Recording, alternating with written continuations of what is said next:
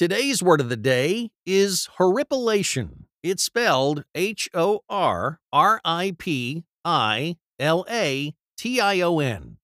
Horripilation is a noun that refers to the erection of hairs on the skin due to cold, fear, or excitement.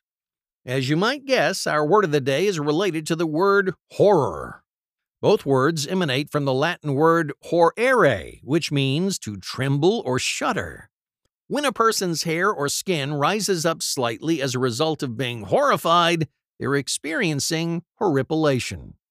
Horripilation is spelled H O R R I P I L A T I O N.